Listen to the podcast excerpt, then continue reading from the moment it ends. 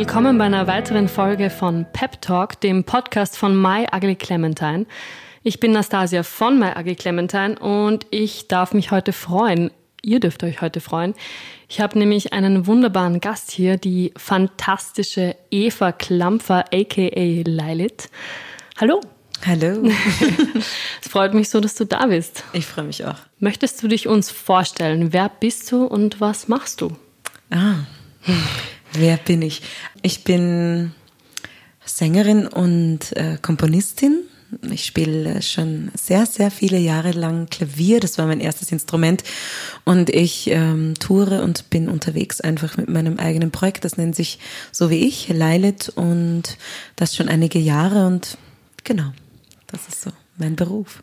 Also wenn ich mal erlauben darf zu sagen, das ist schon sehr viel, aber so in meiner Wahrnehmung kannst du ungefähr alles.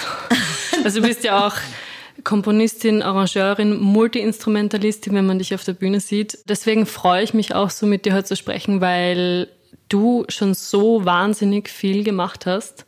Und ich finde es so spannend, dass wir uns heute einfach mal so über gewisse Aspekte des Musikschaffens unterhalten dürfen und über Dinge, die man vielleicht sonst nicht so oft hört. Wie hat alles begonnen? Also wie, wie bist du eigentlich überhaupt zur Musik gekommen? Hm. Also ich komme aus einer Familie, die eigentlich sehr musikalisch ist, aber eine totale Bauernfamilie ist. Also es sind alle, meine Großeltern waren beiderseits äh, Bauern und rein finanziell, weil es war es auch nicht so üblich oder möglich, die Kinder quasi in Musikunterricht zu schicken. Und meine Eltern haben sozusagen keine musikalische Bildung erfahren, aber es wurde immer viel gesungen. Und meine Eltern wollten immer beide, als sie gemerkt haben, dass äh, ein Talent da ist, uns wirklich so gut es geht fördern. Und ich habe, äh, wie ich vier war, bei den Nachbarn auf dem Klavier das erste Mal, da habe ich das erste Mal ein Klavier so wirklich gesehen. Sie haben einen Flügel gehabt und dann habe ich da gespielt. Und dann habe ich anscheinend nur mehr vom Klavier geredet. Und mein Opa, der fantastischer Landlersänger war, ähm, der hat dann meinen Eltern geholfen, ähm, ein altes, äh, gebrauchtes Pianino zu finanzieren. Und dann habe ich wirklich mit fünf ein Pianino bekommen von meinen Eltern, das mitten im Wohnzimmer stand. Und dort habe ich die ganze Zeit gespielt. Also das war wirklich, glaube ich, der Start von allem. Also ich habe auch als Kind so ähm, Zwei Menschen gehen im Regen spazieren. Ding, ding, ding, ding, ding, ding, so, so Dinge gespielt. Und ich, äh, meine Cousine hat immer gesagt, die Eva, wenn man zu Eva fährt, spielt man entweder mit den Katzen oder sie spielt am Klavier. ja, das ist beides so grundsympathisch. Aber es war wirklich, für mich war das wie so ein zusätzliches Geschwisterchen. So hat sich oh, das schön. angefühlt. Also das Klavier also alles wurde darauf ausgelebt. Okay, wow. Genau. Das heißt, du hast eigentlich sehr autodidaktisch, oder nicht autodidaktisch, einfach sehr intuitiv mhm. begonnen, oder? Ja, total. Ja.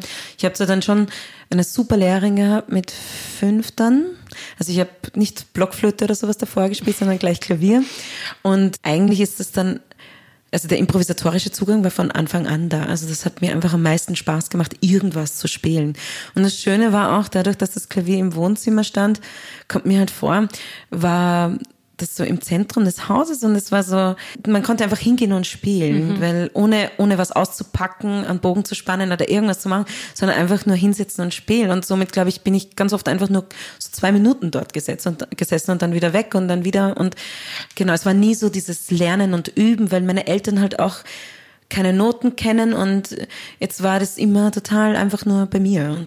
Es ist lustig, weil ich spiele ja auch Klavier, ich bin eigentlich Pianistin und da ist so ein bisschen die Parallele da, dass ich auch mit fünf begonnen habe, aber es ist ganz anders, weil bei mir war das gleich von Anfang an sehr der akademische Weg. Es ging sehr früh bei mir zum Beispiel darum, Wettbewerbe zu spielen und einfach gleich, gleich in diese sehr akademische, hochkulturelle Welt. Und ich habe in dem Zusammenhang auch ziemlich viel Theorie gelernt. Aber wie war das eigentlich für dich, nachdem du ja auch klassisch Klavier studiert hast, so viel Theorie zu lernen? Also vor allem irgendwie die, die klassische Theorie. Also ich werde meine klassische Bildung, die hat mir schon so oft geholfen, weil es, das kann dir keiner nehmen, wenn du das als Kind lernst. Es geht einfach so viel leichter, wenn du quasi wirklich weißt, wie du was runternotieren kannst schnell oder du bist einfach überall, tust dich leichter und ist schneller. Du kannst einfach kurzerhand irgendwie alles Mögliche muss dir nicht alles merken, zum Beispiel. Ich bin ganz schlecht, bin so ein visueller Mensch. Also ich habe ja ein absolutes Gehör und bin gewohnt, dass ich mir alles runterschreibe, wenn ich mhm. schnell was höre, weil irgendwie merke ich mir keine Melodien. Also das, und deswegen denke ich mir oft, wie schön. Aber wenn, äh, wenn das ähm, zu kurz kommt und wenn du das Instrument, wenn das nicht so quasi wie dein verlängerter Arm oder so, wenn das nicht so ist, sondern wenn du nur so ganz strikt und wenn es so viele Regeln gibt und Kreativität mit Regeln geht, nicht?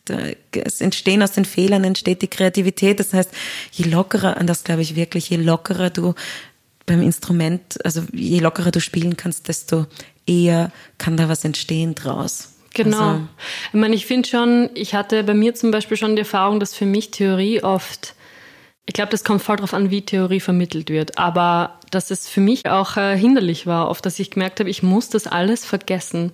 Wenn ich mich ans Klavier setze, dann, und das ist aber eben der Zugang, dann und mir denke, bah, welche Akkordfolge ist jetzt gescheit oder was funktioniert mhm. oder so, mhm.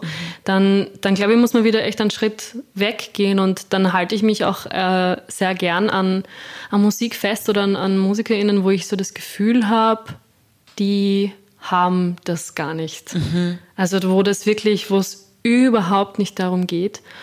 Aber für mich ähm, ist es dann trotzdem so, dass es so eine Mischung ist, dass ich auch einfach selbstständig sein möchte im Instrument und noch wissen möchte, was ich da mache. Und ich glaube, da kommt es immer voll darauf an, einzuschätzen, was brauche ich. Wie viel muss ich wissen Total. für mein, und jetzt um auch auf, auf Songwriting vielleicht weiterzugehen, was ist mein Zugang dazu? Und für jemand mhm. anderen, der braucht weniger Theorie und der andere braucht mehr Theorie. Ja, mh, total. Es kann man, glaube ich, wirklich, also nicht pauschalisieren, was sozusagen das Beste ist für alle. Genau. Ich glaube nur schon, dass es, äh, wenn du dich von Formen lösen willst, Musst vorher mal. zuerst mal die Form kennenlernen, oder? Und manchmal kommt mir vor, so wir starten alle mit dieser Natürlichkeit und dann kommt so ein bisschen so ein, dann wird das ein bisschen gebrochen durch Theorie, durch Lernen, durch Leistung, durch Wettbewerb, durch mhm. alles Mögliche. Und dann kämpfen wir uns wieder zurück zur Natürlichkeit. Aber während des Kampfes geben wir in unseren Pool alles Mögliche rein, oder? Da gibt's einfach dann, und plötzlich ist der Pool halt viel größer, weil auch wenn es dann schwieriger war und die Natürlichkeit kurz drunter gelitten hat, aber ist es trotzdem so, du lernst was dazu und du hast mehr Farben in deinem Repertoire und du kannst irgendwie mehr Dinge nehmen, also rausnehmen aus diesem Pool und mhm. Also zumindest mein großes Ziel ist immer, zu dieser ungebremsten Natürlichkeit zurückzukommen. Einfach spielen, ja. ohne es verwerten zu wollen, ohne, ja, ohne, und Zeit, sich Zeit zu nehmen und generell einfach frei zu sein am Instrument. Aber wie bist du dann, wenn du quasi, wenn das von Anfang an, wenn es so viel um Leistung ging, wie bist du dann zum Improvisieren gekommen? Ich glaube, improvisieren oder einfach frei sein im Instrument, das war für mich schon etwas, wo ich so merkte, okay, das muss ich mir irgendwie erarbeiten. Mhm. Aber erarbeiten in einer Art und Weise, dass ich sage, ich gehe jetzt in Situationen, wo ich, ähm, wo es mich jetzt äh, einfach gesagt potenziell total aufhaut. Also wo ich weiß, okay, da kann ich nicht alles kontrollieren. Es ist nämlich dieser Kontrollverlust, ja, ja. Mhm. der und diese unglaubliche, es klingt total abgedroschen, aber es ist diese Angst vor Fehlern. Das ist so schwierig loszuwerden. Und ähm, ich, ich kann alles runterbeten, wie man, wie gerade aus Fehlern Kreatives entsteht etc. Aber das wirklich auch zu spüren, mhm. ist wahnsinnig schwierig. Und weil halt auch Improvisieren oft bei gewissen Stilen erst wieder mit so vielen Regeln kommt, ist es halt einfach voll schwierig, seinen eigenen Stil zu finden. Oder sein, sein Stil ist vielleicht auch irgendwie so ein, eine zu hohe Erwartung fast. Aber einfach nur ja, das eigene Ding zu machen eigentlich. Und das hört ja eh nie auf. So wie man spielt, ist man ja auch. Das heißt, ich finde es ist so schwierig, immer, dass man echt loslässt. Also diese Kontrolle loslassen. Mein Gott, wenn man nur irgendwie ein bisschen auf Wettbewerbe steht und wenn man gerne ein Fronty ist und wenn man mhm. gerne quasi in den Ring steigt, mhm.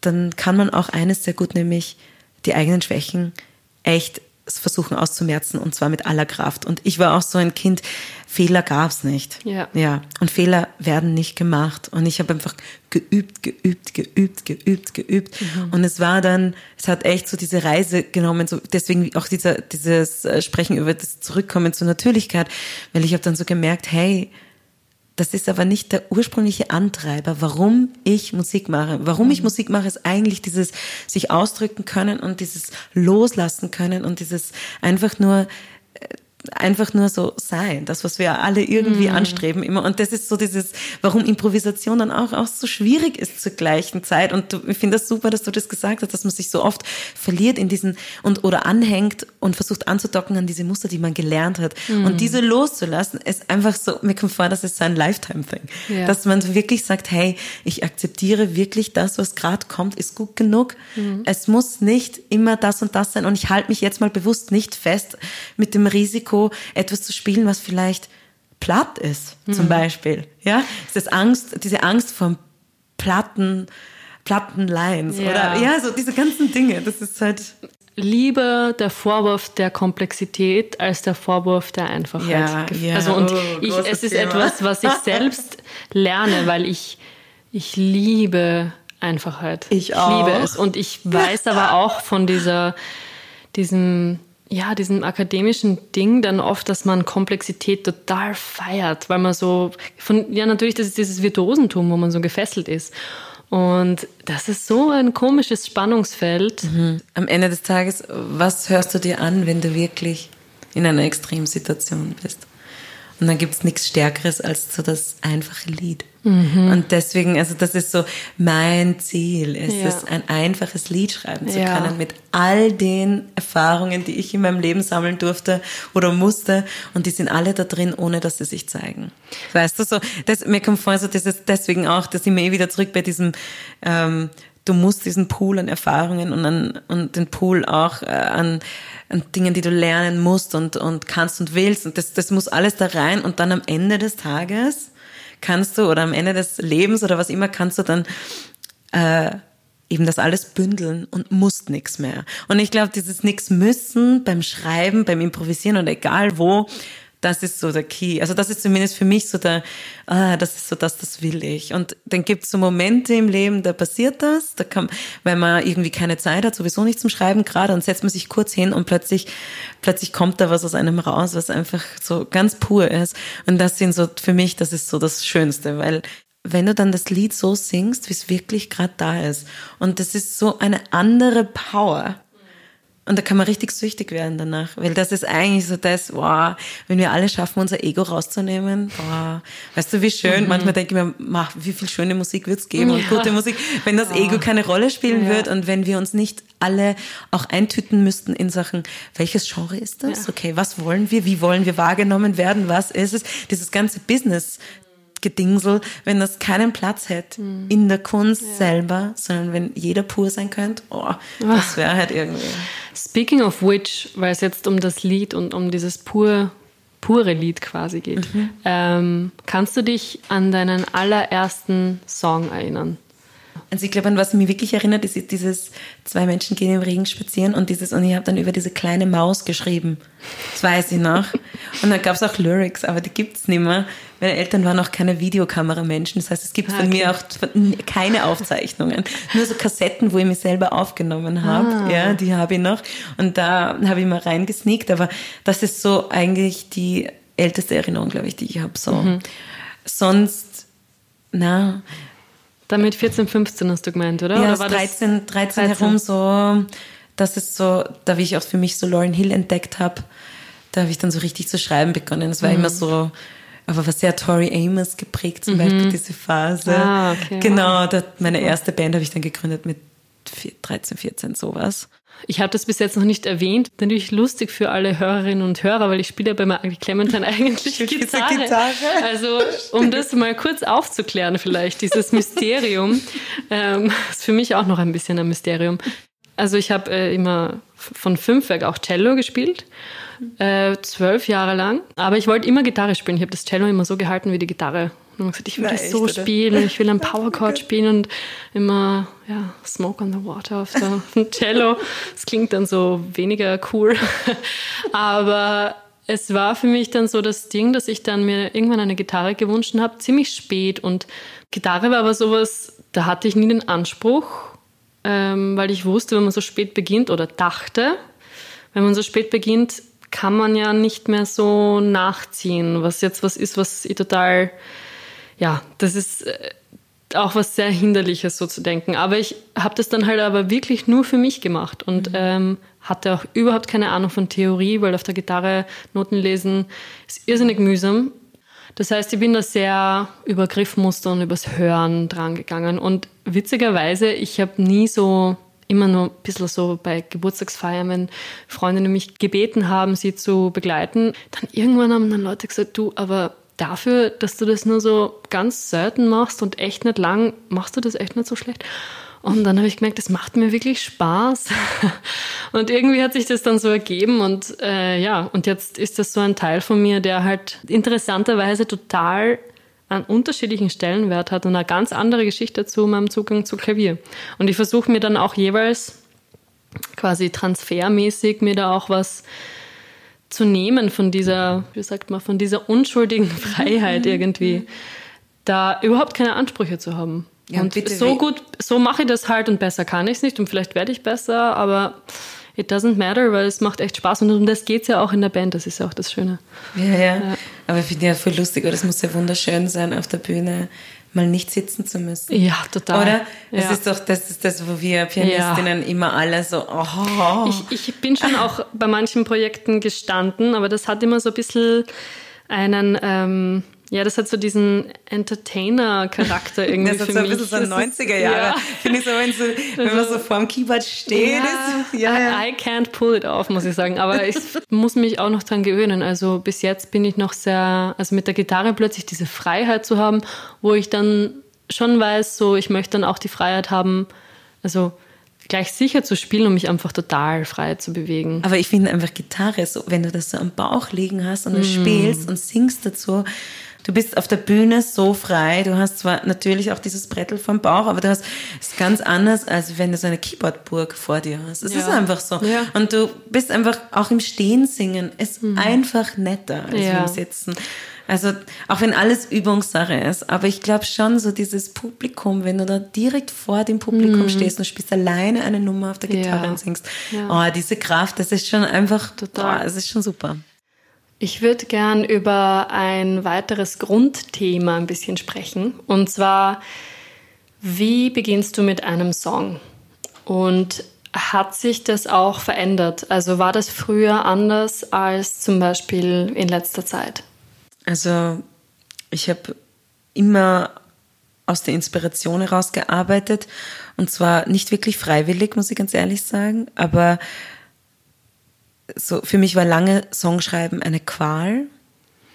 Das ist echt lustig, das hat sich jetzt geändert, aber ich habe noch immer die Tendenz, dass es, weil, dass es sich anstrengend anfühlt. Also wenn ich sozusagen wieder das Gefühl eines Steinbruchs habe in mir, dann wird es wieder schwierig. Und deswegen am besten geht's eigentlich bei mir, wenn ich ich spüre, ich bin inspiriert, es ist ein schöner Tag, ich komme heim von einem guten Treffen oder so mit irgendwem und es geht mir gut und dann merke ich, oh, jetzt kommt was daher und dann setze ich mich ans Klavier und beginne zu spielen und hab und drücke dann einfach beim Handy auf die Sprachmemo, dass es mir halt aufnimmt. Das, das ist eigentlich das Einzige, was ich mache.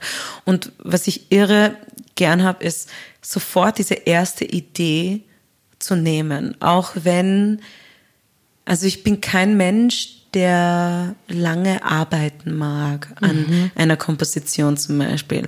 Also der Perfektionist kommt bei mir immer eher im Performen durch, nicht im Schreiben ich liebe es, wenn ich so ganz frei raus jam und dann nehme ich wirklich die erste Idee und schreibe dann die Lyrics da drauf. Und okay, das wow. hat, finde ich, oft einfach mehr Kraft, als wenn ich dann mit all meinen Themen, die ich einfach laufen habe, dann hergehe und den Song versuche perfekt zu machen. Und deswegen, aber das, je älter ich werde, desto mehr geht das in die Richtung, dass ich einfach okay bin damit, was da gerade rauskommt. Und das ist so eigentlich auch so eine große Aufgabe für mich, und da geht's wieder um diesen puren genau, genau Zustand. Sagen, genau. Ja. Und ähm, ich finde auch total spannend, wenn man nämlich so dahin jammt und wenn man gerade spürt und inspiriert ist, dann sind auch ganz viele Taktwechsel oft drinnen. Und du hast ja eh bei mir gespielt, auch du weißt ja, wie das ist. Ich habe ganz viele untypische Formen in meinen Liedern und die kommen nicht, weil ich mir das hinterher einbild, sondern das ist meistens einfach, es kommt einfach aus dieser Ursprungsidee, wo ich gerne einfach Metren drehe oder wo halt, genau, und das auch gar nicht mitbekomme im Jam drinnen, im besten Fall. Kriege ich das nicht mit und gehe da und tauche da weiter. Also meistens passiert das wirklich aus so einem Zustand heraus und dann kommt was. Jetzt ist es das erste Mal umgekehrt, weil ich arbeite das erste Mal so wirklich mit jemandem, zusammen in Bezug auf Lyrics. Und jetzt mache ich ja gerade eine Soloplatte. Mhm.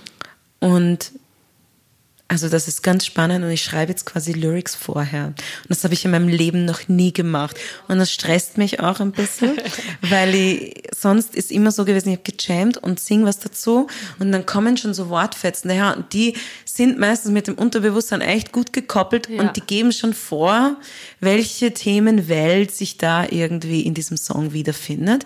Und dann schreibe ich da drauf und das Schreiben von den Lyrics hat dann oft länger gedauert, da kann ich richtig rein nörden. Aber jetzt habe ich so zwölf Texte geschrieben mhm. und das ist, also ich habe noch fast keinen Ton Musik dazu geschrieben. Ich habe okay, wow. irgendwie ein bisschen Schiss, weil da die Lyrics sind jetzt purer denn je und stärker denn je, so vom Gefühl her auch mhm. direkter denn je. Ich bin eigentlich ein Mensch, ich mag gerne so irgendwie zwischen A und B mit viel Kurven herumlaufen, mhm. aber da bin ich jetzt echt so, ich bin gespannt, das ist das erste Mal, dass ich eben da schreiben werde so zu, auf die Lyrics drauf. Also das ist, finde ich, so ganz anders. Deswegen bin ich noch ein bisschen, also ich durchbrich quasi gerade total mein Pattern. Wir sind alle Zeuginnen und Zeugen. oh Gott, ja. Das Album wurde total nie veröffentlicht. Okay. Nein, also das ist, ja. genau, und das ist eigentlich voll super, weil es bricht alles auf. Ja, wow. Und gleichzeitig ähm, ein bisschen Angst einflößt, muss ich mhm. echt sagen, weil ich kann mich nicht festhalten an meiner normalen Methodik und ich habe ja natürlich schon meine Methoden, ich habe so viel schon geschrieben, mhm. da kommt man so in so einen Prozess oder da gibt es so einen Prozess, Klar. an den man andockt und den gibt es gerade gar nicht, also das ist genau... Stichwort Kontrollverlust, oder? Ja, genau, ja. apropos. Und wie nimmst du dann auf? Baust du dir da Interface, Laptop, Mikro, Instrumente auf? Äh, bereitest alles genau vor oder nimmst du das zum Beispiel auch einfach nur mit dem Handy auf? Also ich bin ein totaler Hands-on-Typ. Mhm. Alles, was lange dauert, turnt mich irre ab. Also mhm. das ist echt so ein. Ich merke auch immer, zum Beispiel, ich arbeite viel mit Andy Lettner und Andy Lettner hat ähm, mein letztes Album produziert, die EPs davor und wir sind so musikalische Partner und was ja echt spannend ist, er ist zum Beispiel, er macht sich sofort Gedanken über Details und ich nicht. Wir sind da total konträr. Und wie wir das letzte Album geschrieben haben miteinander, da war so, da war er mehr anwesend als sonst. Sonst schreibe ich wirklich alleine. Und ich schreibe auch jetzt die Texte alleine, aber arbeite sie dann durch mit, äh, mit dem Christian. Aber, und wie wir da, wir sind dann fürs letzte Album in die Toskana gefahren. Völlig anderer Ort, kein Alltag, keine, keine Cell Reception, also alles wirklich abgeschottet, so irgendwie. Und, aber er war viel neben mir und ich habe dann gemerkt, es tut mir total gut, mich kurz ein bisschen abzusprechen. Und was so irre schön war an der Toskana war, wir waren natürlich extrem limitiert von wegen Equipment. Wir haben so das Notwendige mitgehabt und, aber alles war aufgebaut. Und ich konnte einfach hin und sofort aufnehmen. Und das ist mir extrem wichtig. Also ich bin kein Mensch, der zum Beispiel lange tüfteln will davor. Also wenn der Moment, der, das Momentum muss irgendwie spürbar sein und ausgenutzt werden, dann komme ich zu meiner Kraft.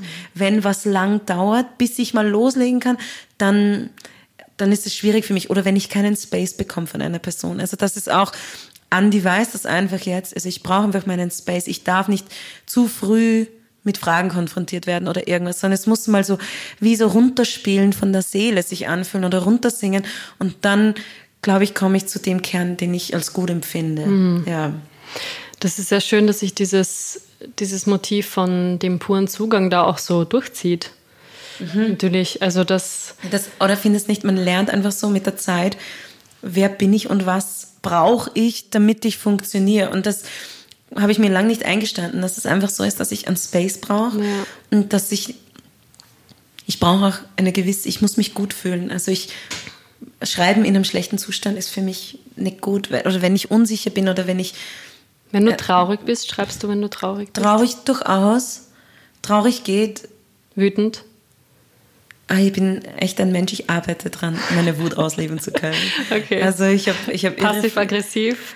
Nein, so bin ich gar Okay. nicht. Gott sei Dank, das finde ich ganz schrecklich. Aber dieses, dieses Wütendsein ist echt ein Thema. Das hat eigentlich das erste Mal so Platz gefunden in meinem letzten Album, das erste Mal eigentlich Ah, so. super. Oder eine, weil ich bin ein total rebellischer Mensch, aber ich bin keiner, der herumschreit Ja. oder so. Und das merke ich, das hat mich auch ein bisschen limitiert immer wieder. Und ich merke, das wird gerade frei. Deswegen bin ich ganz, ganz gespannt, was wohl jetzt dann passiert, wenn ich, Ja. ja, aber, aber man macht halt, oder man macht so persönlich jetzt Schönes, das kennst du sicher auch. Und kommt auf gewisse Muster drauf. Ja. Und die spiegeln sich natürlich wieder in der Arbeitsweise. Und dann verändert man was, man kommt wo weiter und, und dann wird die Arbeitsweise auch plötzlich anders. Okay, jetzt einen kurzen Einwurf meinerseits und zwar eine spontane Frage, die mich interessieren wird. Wenn du dich entscheiden müsstest zwischen cleanem, fancy Steinway-Flügel und einem alten, verstaubten, etwas verschrobenem Pianino, wie würdest du dich entscheiden? Ich meine, du weißt eh, wie es ist, wenn man in so einen richtig super Steinway-Flügel reingreift. Da habe ich manchmal das Gefühl, der spielt sich von selber. Also das ist schon, kommt so aufs Lied drauf an, aber grundsätzlich lieber das Pianino. Also wenn ich wählen muss, wähle ich das Pianino. Also ich merke auch immer zum Beispiel bei uns im Studio unten, also diese, wir sind in alten Stallungen von den Fiakern und der Raum ist sechs Meter hoch oder irgend sowas. Und der klingt in jeder Ecke ein bisschen anders. Das heißt, es sind keine unter Anführungsstrichen typisch perfekten Studio-Situationen, sondern es ist so, es ist alles so, du musst ein bisschen schauen, du musst den Raum gut kennen, aber ich finde, der Raum lebt halt. Der ist im zweiten Untergeschoss und der ist so, der hat so eine starke Vibe und diese Vibe beeinflusst, beeinflusst dich dann einfach. Und das gleiche ist mit dem Klavier. Wenn du, du kannst den, den charakteristisch stärksten Flügel unter dir haben, aber du bist nicht in dieser Mood, dann kommt er einfach nicht. Wir haben zum Beispiel in der Toskana äh, nicht mal einen Popschutz mitgehabt, ja. Und ich habe ein starkes P eigentlich beim Singen und äh, und dieses Mikro ist da gestanden, also ein gutes Mikro, aber direkt in die Soundkarte, nicht mal irgendwie, äh, weißt du, und hey, und ich habe mir gedacht, wir machen da quasi die Skizzen und dann, wenn wir zurück in Wien sind, singen wir das richtig ein.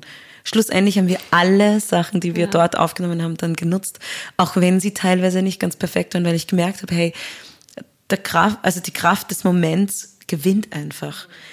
Ab dem Moment, wo du dann mit deinem Ego wieder dazugehst und du willst es jetzt gut machen, ab dem Moment, wo du das willst, wirst du nie mehr die Kraft haben, wie in diesem locker aus der Hüfte raus. Einfach, hey, ich nehme das jetzt kurz auf und die Vibe von diesem Song ist gerade da, weil man gerade geschrieben haben und dann ist das einfach so viel stärker und hat so viel mehr Voodoo und Tiefgang und für mich ist, zählt ja Voodoo und Tiefgang, das sind die großen Themen. Also das ist das Wichtigste für mich. Wenn das nicht drinnen ist, dann interessiert es mich nicht. Es ist einfach so. Und das kommt einfach oft im Moment und eben nicht, wenn du den Kopf einschaltest, Ja. sondern eben, wenn du, wenn du irgendwie nichts zu verlieren hast und nichts zu gewinnen, sondern wenn so alles wurscht ist.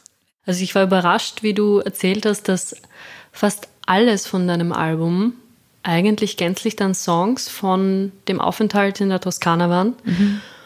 Was da dazu geführt hat. Das hat sich anscheinend total richtig angefühlt. Naja, also du musst wissen, wir, bevor wir in die Toskana gefahren sind, ähm, hatten wir schon irre viele Songs geschrieben und auch aufgenommen. Und wir wollten eigentlich nur weiterarbeiten in der Toskana. Und dann sind wir in diesem Ort und dann kommt da plötzlich ganz was anderes raus. Und es hat, uns, es hat sich für uns beide so angefühlt, als wäre das jetzt stärker als jemals zuvor. Und dann haben wir gesagt, so jetzt schreiben wir einfach, schauen wir mal, was ist. Jetzt nehmen wir das einfach an, was da, da ist und haben, haben das so sein lassen. Und dann war es für uns klar, nach diesen zwei Wochen Toskana, okay, wir wollen jetzt nur mehr in diese Richtung gehen und haben dann, ich glaube, noch so zwei, drei Nummern also so dazu, aber der Rest ist alle, also alle Nummern sind dort entstanden, weil eben, glaube ich, das dort einfach gepasst hat. Aber es hat uns in die volle Bredouille geritten, weil wir ja eigentlich viel zu wenig Zeit dann hatten. Also es war völlige Kopfschussaktion. Aber ähm, wir wollten dann das nicht mehr ändern. Ja. Also diese Soundwelt, die da entstanden ist, das war, da haben wir dann gespürt, okay, das ist, das ist es jetzt und das ist jetzt genau das. Und deswegen glaube ich, mag ich das Album so, weil es so aktuell ist für mich. Es fühlt sich an, wie ich mich anfühle gerade und wie sich für mich die Welt anfühlt. Und deswegen passt so. Ja. Und natürlich ist es auch nicht so, dass das quasi mein, obwohl es mein Debütalbum ist, aber in meiner Man Vergangenheit. muss auch nicht so ein Riesending draus machen. Nein, sondern ich glaube, es ist deswegen auch kein Riesending gewesen für mich, weil ich ja schon so viele Alben geschrieben habe, die halt durch meine Labelsituation damals in Amerika nie rausgekommen sind. Genau. Somit hat sie sich nie, es hat sich nie angefühlt wie ein Debütalbum. Ja. Deswegen glaube ich, hatte ich nicht so den Stress, weil man kann sich sonst schon den Stress machen Ja, mit, natürlich. okay, jetzt bin ich so und so viele Jahre alt, jetzt muss ich alles zusammenfassen, was ich in meinem Leben Eben, erlebt habe, was denke, natürlich nicht geht. ich- Das, ja. das finde ich nämlich also spannend und ich finde, das ist auch so aussagekräftig dafür, wenn man sich dann dafür entscheidet, der Musik zu folgen, wenn man sagt, okay, eigentlich, wir hatten den Plan rational, dass wir jetzt weiterarbeiten und der andere Weg wird in vielerlei Hinsicht dagegen sprechen, im Sinne von, es ist mehr Arbeit, Zeitdruck, äh, wir wollten jetzt eigentlich an Details fallen, wir wollten mixen etc. Und jetzt äh, ist man da plötzlich in dem Ding und rollt was total Neues aus und man weiß nicht, wie weit es geht und man weiß nicht, was es ist. Ja. Ja, und ich glaube echt, wir leben dazu in einer, in einer Zeit, wo dieses, es ist alles so schnelllebig. Ja. Und ich, aber das ist vielleicht auch mein, mein Fehler oder mein, die Krux an der Sache, ich mag einfach keine Konzepte. Ich finde, sobald ich meine Musik, sobald ich sage, dieses Album hat jetzt das und das Konzept, und das macht im Markt natürlich super Sinn. Aber hey, also für mich, das ist für mich so einschränkend und das, das ist einfach nichts, was mir anfixt. Also da merke ich immer, nein, ich, die Freiheit fixt mich an. Je freier ich bin, desto, und dann kommt jeder Produzent dazu, der das zumindest soundmäßig in ein Kleid steckt, ja, und das Ja. ist ganz wichtig. Und aber so grundsätzlich versuche ich einfach so frei wie möglich zu sein. Das merke ich auch, nachdem ich da so lange geknebelt war im amerikanischen Vertrag und der hat mich so versucht, in ein Genre zu zwängen. Genau. Natürlich ist dann das wahrscheinlich die logische Konsequenz, dass ich mich jetzt einfach extrem nach Freiheit fühle und ich mich nicht mehr einsperren lassen will. Ja. Das ist so, aber ja, ich finde auch so wichtig, der Markt ist so hart und die Industry ist so kaputt und es ist so viel, gibt so viel Industriemusik Ja. und so wenig Eigenständigkeit. Und es wird uns so oft eingeredet, was wir nicht alles befolgen müssen bei den Songs, damit Airplay garantiert, was ich nie garantiert, aber Airplay möglich ist, sagen wir es so. Ja. Und ich finde, das ist alles so schade, weil plötzlich wird nicht mehr frei geschrieben. Plötzlich wird eben mit Kopf geschrieben. Und Bis wenn, drei Minuten 40 wird geschrieben. ja, oder drei Minuten zehn, Ja. oder? Ja, oder, und, und irgendwie, ich, boah, das ist, das merke ich einfach, das, das, Ja. das soll es nicht sein. Auch wenn das heißt, dass mein Publikum vielleicht dort und da dann kleiner ist. Aber ich merke, das gibt mir mehr. Am Ende des Tages will ich jedes Mal was spüren, wenn ihr ein Lied singt von mir. Und nicht das für einen Markt schreiben oder Mhm. für Regeln schreiben oder für Gesetze schreiben, die jetzt gerade so da sind und die sich eh wieder ändern ein halbes Jahr später. Ja. Also, Wir haben jetzt hauptsächlich über das Musikschaffen gesprochen, aber eine Frage, die oft zu kurz kommt, meiner Meinung nach und die auch sehr wichtig ist, ist, was macht man eigentlich neben der Musik? Also welchen Stellenwert hat Ausgleich, in welcher Form auch immer? Da würde mich interessieren, wie das bei dir eigentlich so ist. Ja, also was ich merke, ist, was mir extrem wichtig ist, sind die sozialen Kontakte. Also dieses total mit Leuten, also meine beste Freundin zum Beispiel macht gar nichts mit Musik, ist gar nicht in diesem, in dieser Szene drinnen. Und ihr Freund erst recht gar nicht, also der hat auch gar nichts mitbekommen von dieser Szene. Und boah, das ist massiv erfrischend, muss ich echt sagen. Zum einfach, da geht's einfach nicht darum, ja. Da geht's, wenn wir über Musik reden, dann reden wir quasi über das, wie es mir geht.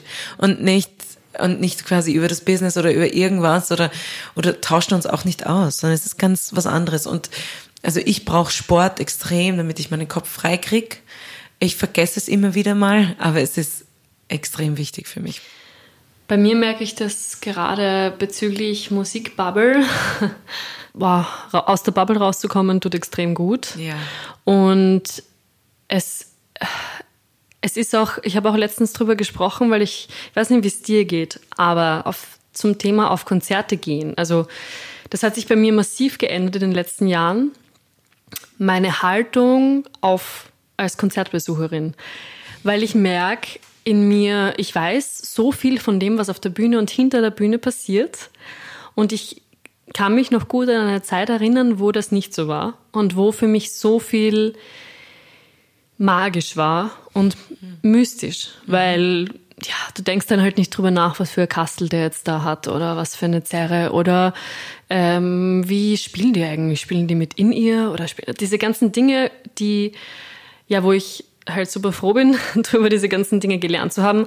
Aber als Konzertbesucherin, ähm, ich versuche mir das jetzt wieder so ein bisschen zu, zurückzuholen, wenn ich auf ein Konzert gehe, dass ich diese analysierende Ebene mal einfach ein bisschen abgebe. Mich, mich nervt das einfach oft auch sehr, dass ich mir denke, dieses, okay, ich lasse das mal einfach auf mich wirken und fahre da nicht meine ganzen Filter drüber. Ja, ja. Also, ich weiß nicht genau, ob es dir da auch so geht. Natürlich, genau so. Ich finde das super, dass du das ansprichst, weil es ist so schwierig, dass man nicht da reinfällt. Und ich finde auch, also auch diese Vergleiche, auch man, man quasi, man will was lernen, lauter so diese komischen Dinge, anstatt dass man Musik Musik sein lässt und einfach nur mal konsumiert. Mal ja. einfach nur konsumiert. Ich finde, es ist leichter oft, wenn es ganz klar ist, was die Personen da oben machen. Zum Beispiel Tigran Hamasyan im Konzerthaus war für mich, also ich habe es hat so eine Stelle gegeben in dem Konzert, ich muss, ich habe so heulen müssen. Da habe ich gedacht, was ist jetzt los? Weißt du, normal, wer mich zum Heulen bringt, sind Sängerinnen oder Filme. Hm. Und dann sitze ich da drinnen und er sagt nichts und es gibt kein übergeordnetes Thema, sondern er spielt und es war so berührend. Oh Gott, das war wirklich, mm. kriege ich jetzt noch Gänsehaut. Und das ist so, da war ich mal nicht analysieren, sondern war nur da, weil es war eher am Klavier. Mhm. Was soll ich da analysieren? Das ist ja. der, der spielt, das ist sowieso unglaublich. Ja. ja. Also da konnte ich mal, das war so, da konnte ich rein konsumieren ja. und das war so schön. Ja. Also hörst du viel Musik? Nein. Also ich habe das wieder also während einer Schreibphase höre ich generell wenig, aber ich merke, dass ich momentan wieder total Bock habe, Musik mhm. zu hören und mich dann echt freue, wenn ich merke, jemand released ein Album und dann da reinzuhören. Mhm. Ähm, aber so einfach so, ich höre, wenn ich nur Musik höre, dann höre ich meistens alten Jazz, dann höre ich total viel Billie Holiday. Ah, wow. Mhm. Das ist wahrscheinlich, weil es auch so ganz anders ist als das, was ich mache. Und dann ja. kann ich total abschalten dabei. Also das ist so mein Anker, aber es ist lustig, ja. Man hört wenig Musik, oder wie ist das bei dir? Weil ich höre ich höre sehr viel Musik. Ah, du hörst sehr viel ja, Musik? Und ich merke, dass das eigentlich eine seltene Antwort ist. Ich weiß nicht, ich bin so neugierig und ich habe so lange immer Nächte damit verbracht, nur damals YouTube zu durchforsten oder Bandcamp oder so und, und, und Dinge zu finden. Und ja, ich weiß auch nicht so genau, warum das, warum das so ist, aber ich habe dann schon auch Phasen, wo es mir reicht. Aber ich bin total ähm, die Person für Spaziergänge oder im, im, im Alltag halt das Ausschalten und was hören.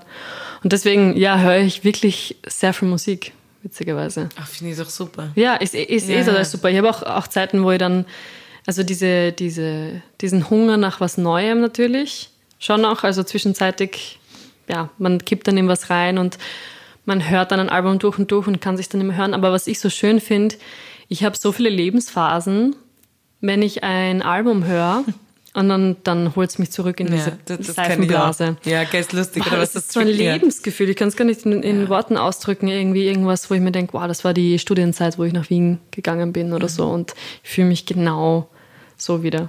Ja, ja, ja, da merkt man die Kraft auch von dieser Musik, oder? Ja. Das ist so. Ja.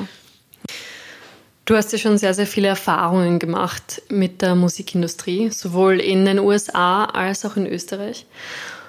Hast du dir da eigentlich je reinreden lassen? Gab es so einen Moment, wo du, wo du gemerkt hast, so, ah, das bin gar nicht ich?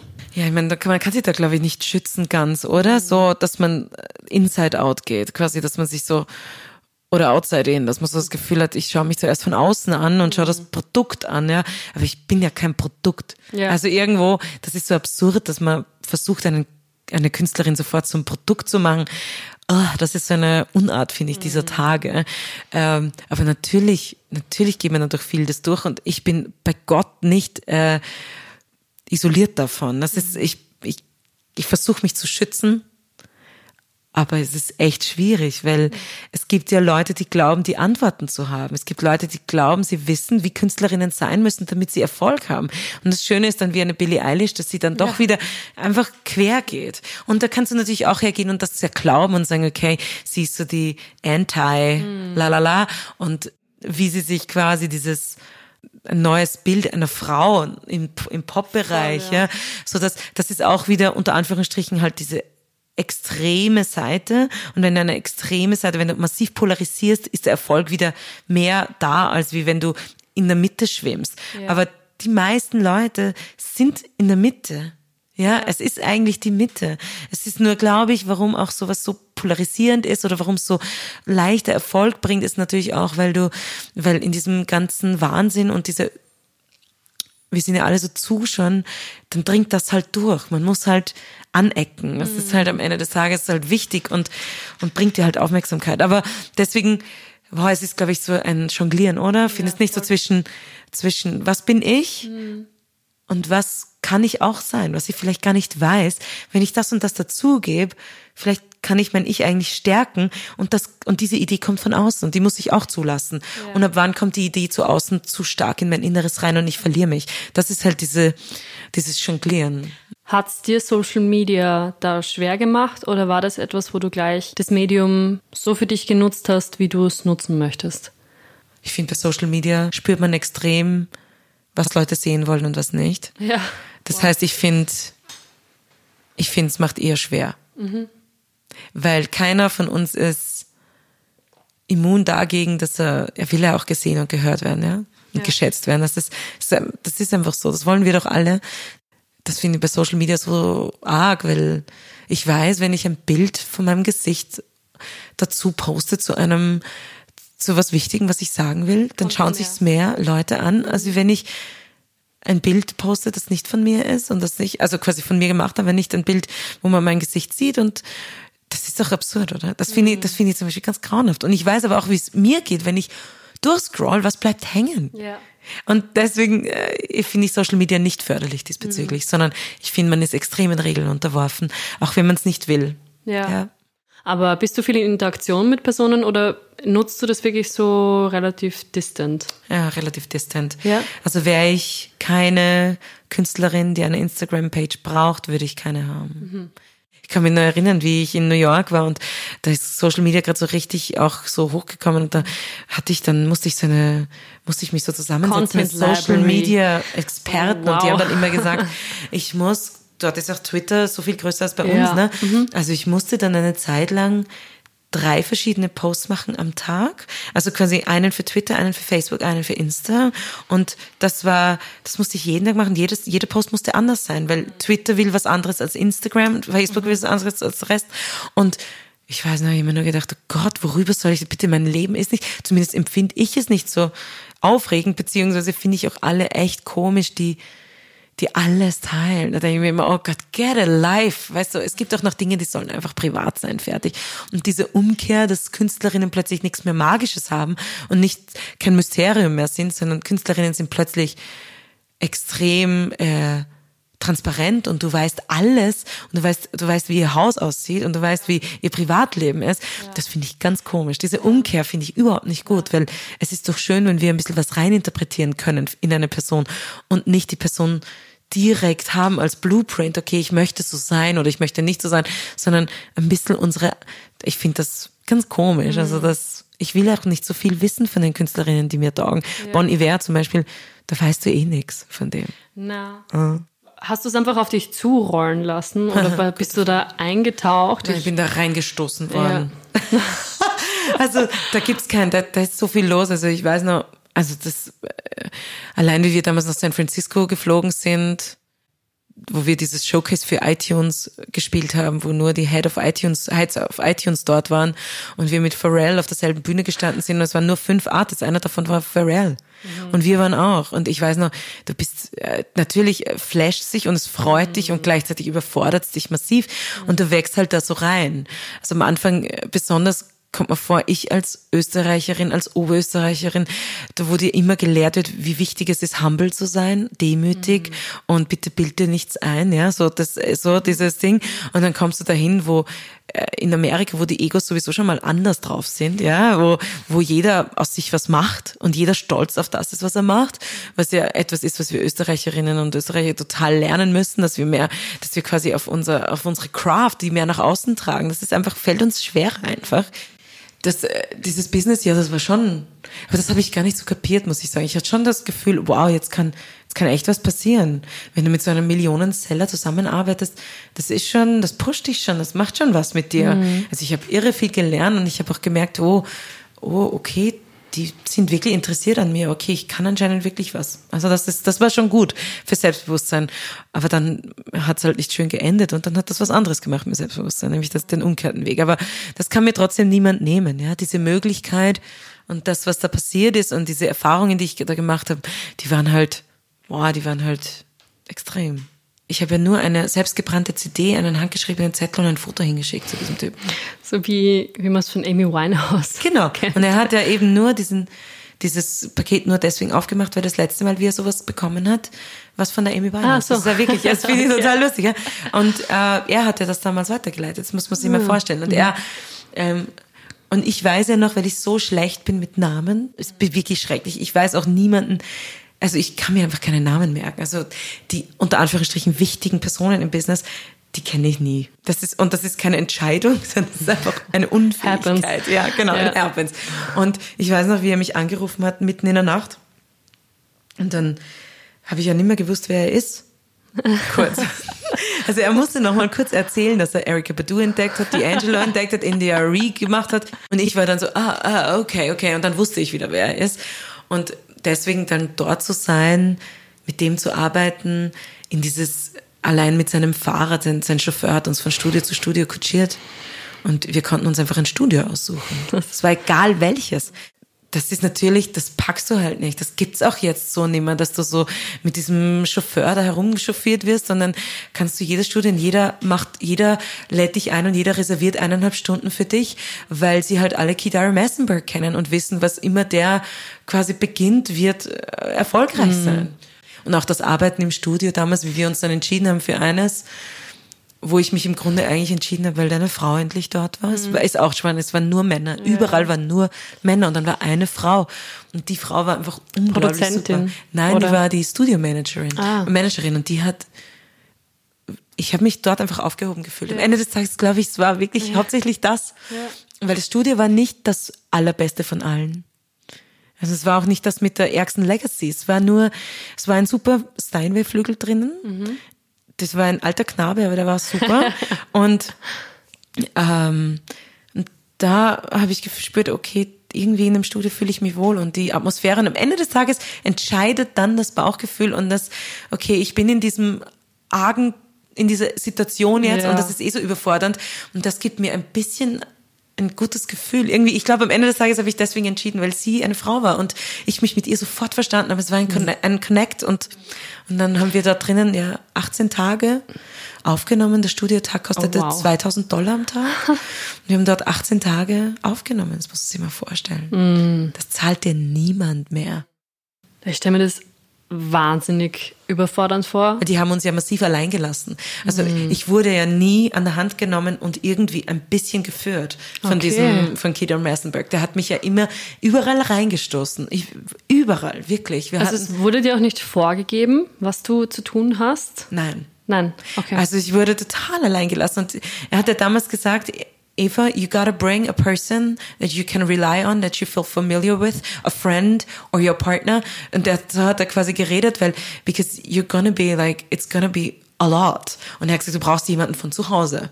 Und dadurch, dass Andy damals schon mein Freund war mhm. und mein Produzent, hat er uns quasi gemeinsam hingepackt. Und entweder wollte er auch niemanden mehr zahlen sonst, mhm. weil eigentlich war das way above our heads, wenn mhm. wir ehrlich sind. Wir hätten noch jemanden gebraucht. Wir ja. hätten noch einen zusätzlichen Songwriter oder Produzenten gebraucht, ja. der mit uns das macht. Und wir ja. waren dann zu zweit mit den Technikern. Dann waren dann zwei Techniker und drei Azubis. Das waren quasi die, die für uns gesorgt haben da drinnen. Und das war natürlich so, da bist du da drinnen und hast das Gefühl, oh Gott, oh, oh Gott, okay, passt.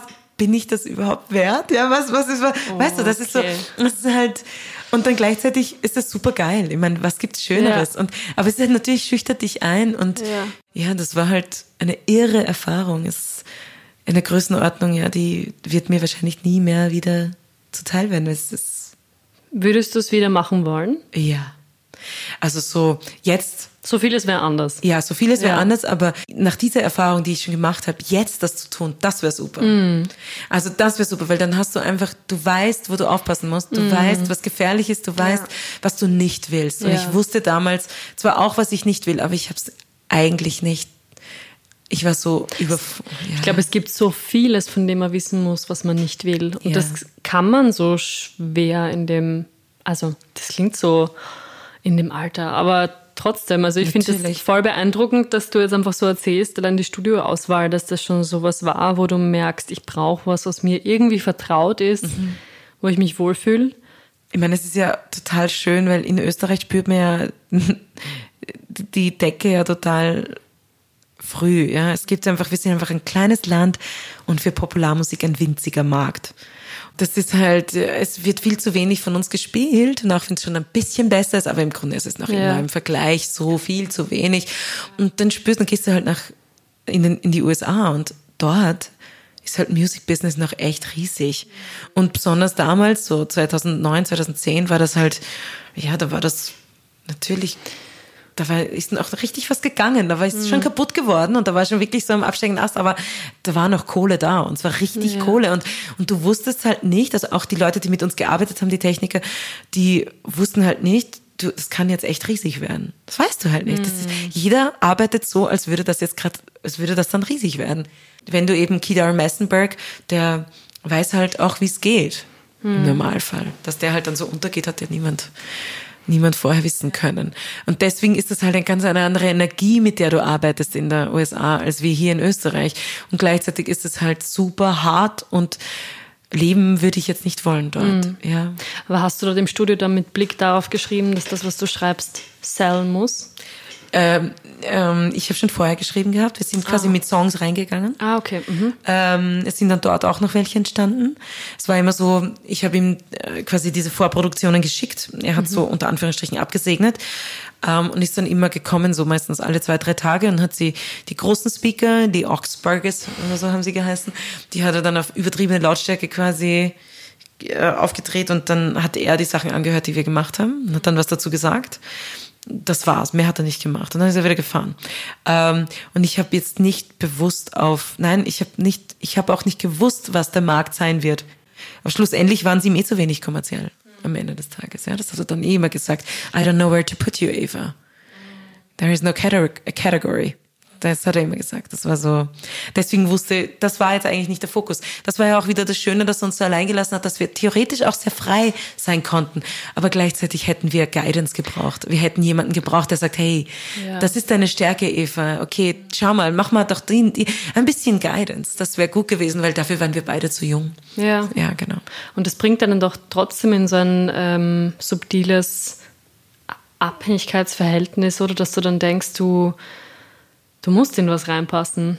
Ja, Oder du musst das, oder du musst dich da jetzt finden und eine neue Kategorie schaffen. Das ist ja auch ein riesiger. Ja, total. Aber ich glaube, wir haben mehr, also wenn ich mich so erinnert, wenn ich mich jetzt zurückerinnert, ist es mehr so, dass wir, dass ich versucht habe, weil er steht ja eigentlich für ähm, diesen gehobenen Underground, diesen super selling Underground. Dafür ist er gestanden, so Erika Badu, D'Angelo. Das heißt, ich habe versucht, so eigenständig wie möglich zu sein und so, so gut wie möglich zu sein. Das war eigentlich mein, mein Anspruch. Weniger, das war auch noch weniger dieses Business-Denken, so wie es jetzt total normal ist, dass man so total so in das reindenkt, sondern da war es nur, ich, ich habe mich nur beweisen müssen. Ich musste nur einfach, das war so mein, mein, mein, mein großer Anspruch. Du arbeitest jetzt mit jemandem, der hat quasi deine ganzen Heroes rausgebracht. Du musst da jetzt gleich ziehen. Das ist so, das war, das war so mein Anspruch. Und das war eher der Druck, mehr als wie, ich muss das und das machen, damit ich am Markt funktioniere, weil das war so seine Aufgabe. Das war noch mehr getrennt. Da war ich sozusagen nicht mein eigener Marketingmensch Ja, auch noch, ja. sondern das war seine Aufgabe. Meine Aufgabe war so gut wie möglich zu sein und ein Produkt abzuliefern, das, das einfach richtig super ist. Spannend, aber dass du dann schon eine große, Ver also eine große Veränderung im Markt gesehen hast. Oder immer natürlich auch extrem durch USA, Österreich.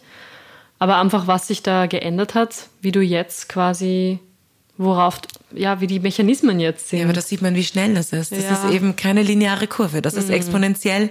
Und diesbezüglich ist doch der, ja, also ich habe dieses alte Glamour-Business noch ein bisschen mitbekommen mm. und dann diesen totalen Absturz diesbezüglich. Mm. Also jetzt, dass wir alles selber machen müssen, dürfen, können, sollen, müssen, das ist ja mm. alles zusammen. Ja. ja. Deswegen, ich finde ja das manchmal super und manchmal finde ich es zum Kotzen, wenn ich ehrlich bin. So dieses, du sollst alles sein, ich soll mich selber analysieren, mein Produkt analysieren und gleichzeitig soll ich aber wahrhaftig sein beim Schreiben. Wie soll denn das zusammengehen?